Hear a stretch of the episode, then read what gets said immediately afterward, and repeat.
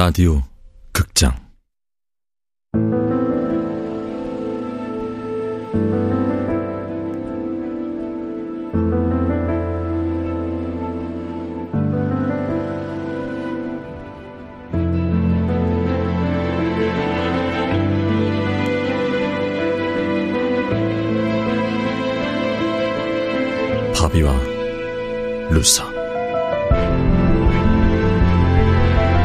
원작 박유경 극본 이영미 연출 황영선. 세 번째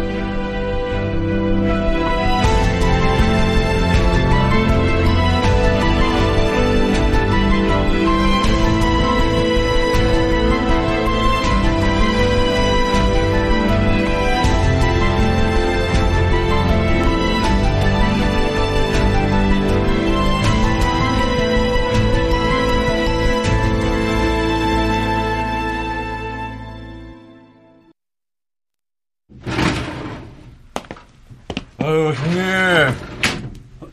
민석이? 아니, 몇 년 만이야? 연락도 없이? 오랜만입니다, 형님. 아휴, 현서가 공부를 곧잘 하나 봅니다. 에? 이삿짐 센터 벽을 아주 현서상장으로 도배해 놓으셨네요. 아, 앉아, 앉아. 아, 그, 제 명함입니다. 태산개발 대표 비서실장. 자네가 태산개발 김기훈이 비서실장이야? 네. 돈이 되면 뭐든 다 하던 놈이 출세했네. 그 말씀 좀 가려서 하시죠. 예? 놈이 아니라 대표님입니다. 자네한테나 대표님이지. 근데 무슨 일로? 방파제에서 외국인 여자아이가 변사체로 발견됐습니다. 뉴스 속보도 나왔는데. 그런데? 어제 오후 3시 40분쯤에 형님이 차를 타고 여자아이 뒤를 쫓으셨던데 그 아이더라고요. 그걸 자네가 어떻게 알아? 제가 아니라 김기훈 대표님이 알아낸 거죠. 대단하네. 어제 형님은 그의 뒤를 왜 따라가신 겁니까? 현사가 넋이 나간 모습으로 누굴 쫓아갔어. 일곱 살 때 김기훈이 지하방에 있었다는 헬렌을 부르면서 근데 거기 그런 여자아이는 없었다 그랬거든? 처음부터. 그래서 한번 따라가 본 건데. 형님, 어, 아니 그냥 누구 좀 닮은 앤가 해서. 경찰에서 참고인 조사 받으러 오라고 좀 이따 연락이 올 겁니다. 아니 내가 참고인으로 조사받을 게 뭐 있어. 등산로 쪽으로 올라가는 걸 보고 차 돌려서 나왔는데. 그게 다야. 그걸 그대로 경찰에 가서 말씀해 주시면 됩니다. 남자가 강압적으로 어린 여자애를 끌고 산으로 갔다. 아, 그게 강압적이진 않았어. 여자애는 산으로 가려고 그러는 것 같았는데, 남자는 오히려 말리는 것 같더라고. 형님, 다시 말씀드립니다. 남자가 여자애 강압적으로 끌고 산으로 올라간 겁니다. 도대체 그 남자가 누군데 그래? 우리 옛날 조선소 근무할 때 김 소장님 기억나죠? 김 소장? 어, 기억나지? 어떻게 있겠어. 나한테 은인인데. 나 사고 당했을 때 산재보상 처리 문제로 백방으로 띄워준 분이잖아. 우재가요, 형님. 아, 그 남자의 이름이 김우재인데 김 소장님 아들입니다. 거기 있던 사람이 김 소장님 아들이라고? 네. 아무리 한 달이 건너면 모르는 사람 없는 좁은 동네라지만. 아, 그 김우재가 김 소장님 아들이면 그러면 내가 더욱더 불리한 진술을 못하지. 아, 근데 이 사실 김 소장님은 알아? 알고 계십니다. 이렇게 하는 거에 동의하셨고요. 동의를 하셨다고? 예. 사실 우재를 태산 개발에 취직시켜달라고 김기훈 대표님한테 부탁했던 분도 바로 김 소장님이었습니다. 그래? 우재의 나이가 스물둘입니다.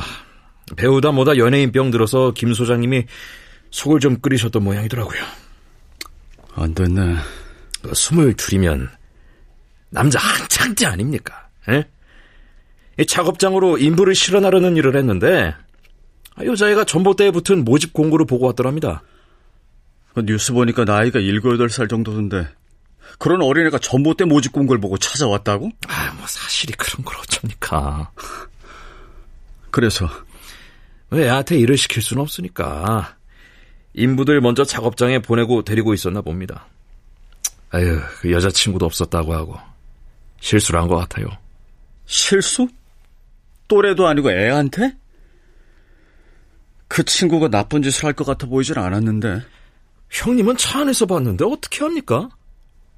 가만. 그러니까 결국 자네 말은 김 소장님 아들이 그 애를 죽였을 거다. 그건가? 안타까운 일이지만 그렇습니다. 아, 그게 죽은 애 부모가 없나? 부모도 아이의 국적도 모릅니다. 그러면 불법 체류하는 이주 노동자일 가능성이 크겠네. 아 근데 이 일에 왜 김, 아니, 태산 개발이 나서? 그를 수사한다고 경찰이 들쑤시기 시작하면은 인력 사무소 쪽 수사 안 할 수가 없지 않습니까? 아, 그 솔직한 말로 미립국자 불법 체류자 없이 어떻게 납기일을 맞춥니까? 에? 그래서 걸리면 강제 추방인데 수주받은 일을 처리하려면 손 하나가 급하고 일은 넘치고 신종 바이러스 탓에 사람 구하기도 어렵지 않습니까? 지금 형편이. 그러니까 결국 김기훈이 대표로 있는 태산 개발에 수사 안 들어오게 김우재 선에서 막으려 한다. 그 일을 나보고 도와달라. 대표님이 형님 원하시면 자리 하나 마련해 드린다고 했습니다. 기회를 잡으세요. 아, 원래 그런 거 잘하시는 양반 아닙니까, 형님은? 에?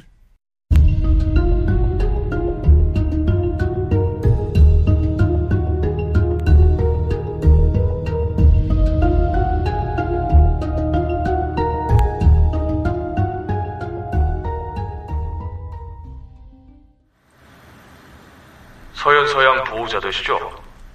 예, 그렇습니다만 폭행 신고가 들어왔습니다. 포, 폭행이요? 현사가 폭행을 당했다고요? 김기훈 씨라고 혹시 아십니까? 야! 김기훈이! 내 딸한테 왜 그랬어? 우리 현사! 그 어린 것한테 왜 그랬어? 정씨 잡아! 왜 들어오겠어? 저씨 나가시죠. 여기서 이러시면 안 됩니다. 애를, 애를 그 지경으로 만든 게 이게 사람 새끼야! 놔! 놓으라고! 놓으라고! 어머, 형, 형부. 저저 어떻게 사람이 그래? 내가 처제 믿고 우리 현서 맡긴 건데 이모 이모 하면서 그렇게 따르던 애를 어떻게 애를 그 지경이 되도록 놔둬? 죄송해요. 내가 우리 현서 잘 있느냐고 전화했을 때마다 뭐라 그랬어? 잘 있다고 했잖아. 난 그 말을 믿었다고 절석까지. 죄송해요. 처음부터 김기훈이랑 같이 살고 있었다면서. 그러면 그러다고 말을 했어야지. 아니야가 돈 몇푼 받자고 안 했어. 죄송해요. 근데 그 사람 그렇게 나쁜 사람 아니에요. 형부, 그 사람 한 번만 용서해 주세요.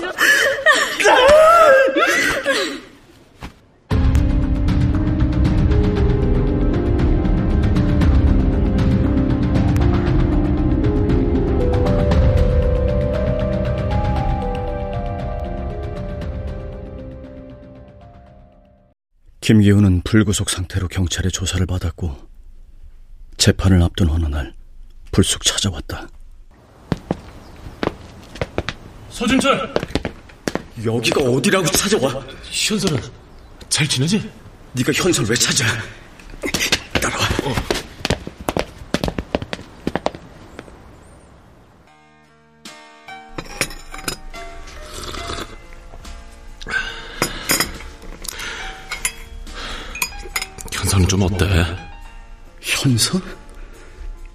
자네 입에서 현서라는 말이 나와? 솔직히 멀쩡한 정신으로 그럴 놈이 어딨어. 사업하다 보면 술 마실 일도 많고 어쩌다 그런 일이 생긴 것 같은데 아, 솔직히 기억도 잘 안 나. 그걸 말이라고 해? 정말 실수였다고. 일 때문에 머리도 복잡해 죽겠는데 집에 오면 현서가 아빠 보고 싶다고 낮이고 밤이고 울어대니까 내가 순간 획 토른 거지. 애를 그 지경으로 만든 게 실수라고. 어쨌든 정말 미안하게 됐네. 어? 면목이 없어. 용서해줄 수 있겠나? 어떻게 용서를 해? 자네 같으면 용서를 하겠어? 진철이 자네 마음 충분히 이해해. 나도 학부형이야. 현서 그렇게 된 거 보면서 나도 솔직히 가슴이 아팠다고. 할 말 다 했어? 그럼 아, 잠깐만 아, 앉아봐. 어? 자네 사고 나고 조선소 그만뒀다며. 이제 뭐 해서 먹고 살 작정인데? 그걸 왜 자네가 걱정해? 남자 혼자 애 데리고 먹고 사는 거 그거 보통 일 아니야. 뭘 해서 먹고 살든 내가 알아서 해. 그 민석이 얘기를 들어보니까 이삿짐 센터 할까 생각한다던데. 산재 보상금 받은 것 갖고 되겠어? 내가 알아서 한다고. 자넨 도움이 필요한 처지고 난 도와줄 수 있고 다른 뜻 없어. 그렇게 찝찝하면 그냥 내가 자네랑 현수한테 진 빚 갚는다고 생각하면 되잖아. 자네 도움 필요 없어. 자네 지금 허세 부를 때가 아니야. 몸도 성치 않은데 마누라도 없이 어린 여자애를 어떻게 키우려고. 아, 됐다니까. 내가 알아보니까 이 동네 가게 시세가 5천 정도 하더라고. 합의금이다 생각하고 현서 생각해서 받아주셔. 그럼 그렇게 알고 가면 되지? 자세한 건 또 찬찬히 얘기하자고. 가봐. 아, 한 가지만 더. 그 헬렌 말이야. 헬렌? 애시당초 있지도 않은 애를 자꾸 애들이 헬렌 헬렌 그러니까 내가 아주 난감하다고. 부탁하는 김에 한 가지만 더 하자. 헬렌 얘기 더 이상 안 나오게 현수한테 잘 좀 얘기해줘. 알아듣게. 다 현서를 위해서 하는 말이야. 현서 이제 일곱 살인데 법원 이리저리 다니며 증언하는 것도 안 좋고 훌훌 털고 밝고 명랑하게 자랄 수 있도록 도와주는 거 그게 자네나 나 같은 어른들이 할 일 아닌가? 태산개발 김기훈 대표님을 위해서 나보고 지금 경찰에 나가서 참고인 조사를 받으라. 형님, 그 자식이 우리 현수한테 무슨 짓을 했는지 민석이 자네가 알아? 옛날에 좀 듣긴 했는데. 아, 그런데 뭐 다 지난 일이고. 지난 일, 지난 일이라고. 아, 형님. 그 일을 생각하면 내가 지금도 피가 거꾸로 솟아. 그땐 현설 생각해서 받아들였는데 하루에도 열두 번씩 후회해. 그때 그놈을 감옥에 보냈어야 했는데. 근데 현설 왜 그리로 보낸 거예요? 나 현장에서 사고 났던 거 기억나지? 기억나죠? 작업하다 족장에서 떨어지셨잖아요. 그때 수술만 세 번을 했어. 골반뼈에 철침받고. 난 꼼짝을 못하는데 마누란 진즉에 집 나가버렸지. 애는 놀아달라 밥 달라 빽빽 울어대지.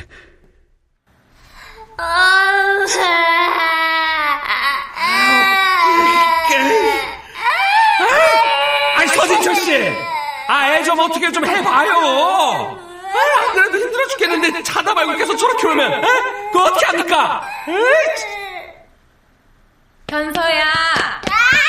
아이고 현서야, 좀 가만히 있어. 아니 제가 서진철 씨 간병인이지 제 보호하러 온 건 아니잖아요. 어디 현서 있을 만한 데를 좀 알아보세요. 전처 사촌 동생이 있었는데 어느 날 찾아왔더라고. 지연이 연락이 안 된다면서. 지푸라기라도 잡는 심정으로 부탁했어. 애도 이모 이모 하면서 잘 따르는 것 같았고. 그랬는데 애를 그 지경으로 만들어 놓은 거야. 경찰 전화를 받고 애를 보러 달려갔지. 무슨 정신으로 경찰서까지 갔는지 몰라. 온몸에 멍이 들고 피딱지까지 내려앉은 현서가 지몸보다 한참이나 큰 의자에 앉아 잠이 들어있더라고. 현서야, 아빠야, 아빠가 왔어. 현서야, 아빠 좀 봐봐, 현서야.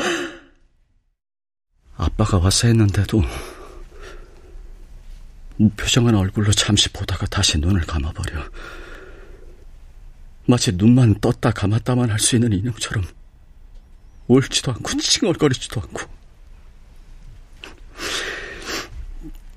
그 어린 것을 상처난 몸이 아플까봐 앉지도 못하고 그저 그저 거칠게 갈라진 손만 움켜쥐고 한없이 울었다고 내가. 그런데 나보고 참고인 조사를 받으라고? 그 자식을 위해서?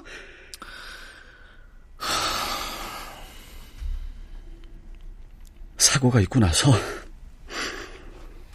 자네들이 나 원망했다는 거 다 알아. 서진철이 하청에서 혼자 원청으로 간다고 잘난 체 하더니 쌤통이다 했겠지. 형님 사고 있은 후부터 원청에서는 하청 사람 안 뽑는다. 딱 이렇게 청해버렸잖아요. 내가 일부러 사고를 당했나? 아, 그래도! 그래도가 아니지! 하청에서 온 사람. 이렇게 열심히 일한다 증명해 보이려고 그랬어. 나만 잘 되자고 그런 게 아니었다니까, 진짜! 그래도 형님은 산재보상 제대로 받아서 여기 2층짜리 건물 사고 1층에단 이삿짐 센터 열고 그때 사람들 다 그랬습니다. 좀 다쳐서 그렇지 이제 서진철이 먹고 살 걱정 없다고. 그때 저도 물론 그랬지만 하청 사람들은요. 형님 원망 진짜 많이 했습니다. 그런데 원청 인사팀에 진정서까지 넣어가며 산재처를 도왔던 사람이 김 소장님입니다. 하청 사람들 형님 욕할 때 서진철이 제대로 보상받아야 우리 하청 작업자 처우도 좋아진다. 하청 사람들 다독였던 게 바로 김 소장님이라고요. 알지. 고맙게 생각하지. 그러면 이번에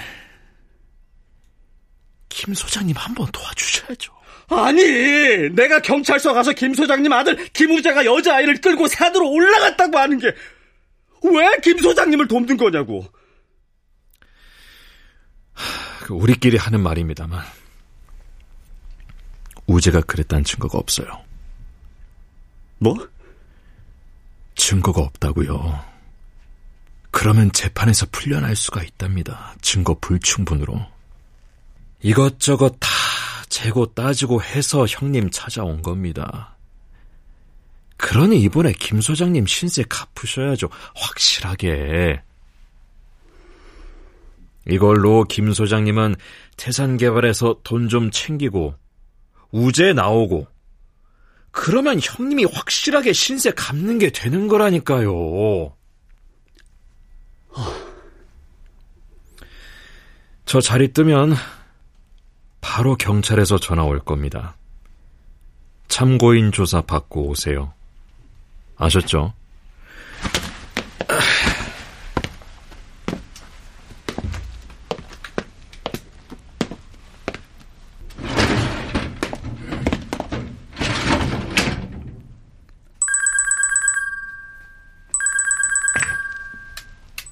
여보세요. 거제 경찰서인데요. 서진철 씨 본인 맞으십니까? 예, 그렇습니다. 방파제에서 여자아이 변사체가 발견된 건과 관련해서요. 참고인 조사를 좀 받으셔야 합니다. 언제가 시간이 좋으실까요? 언제까지 나가면 될까요? 제가? 저희는 빠르면 빠를수록 좋을 것 같은데. 음, 그럼 오늘 시간 어떠세요? 한두 시간 후에. 알겠습니다.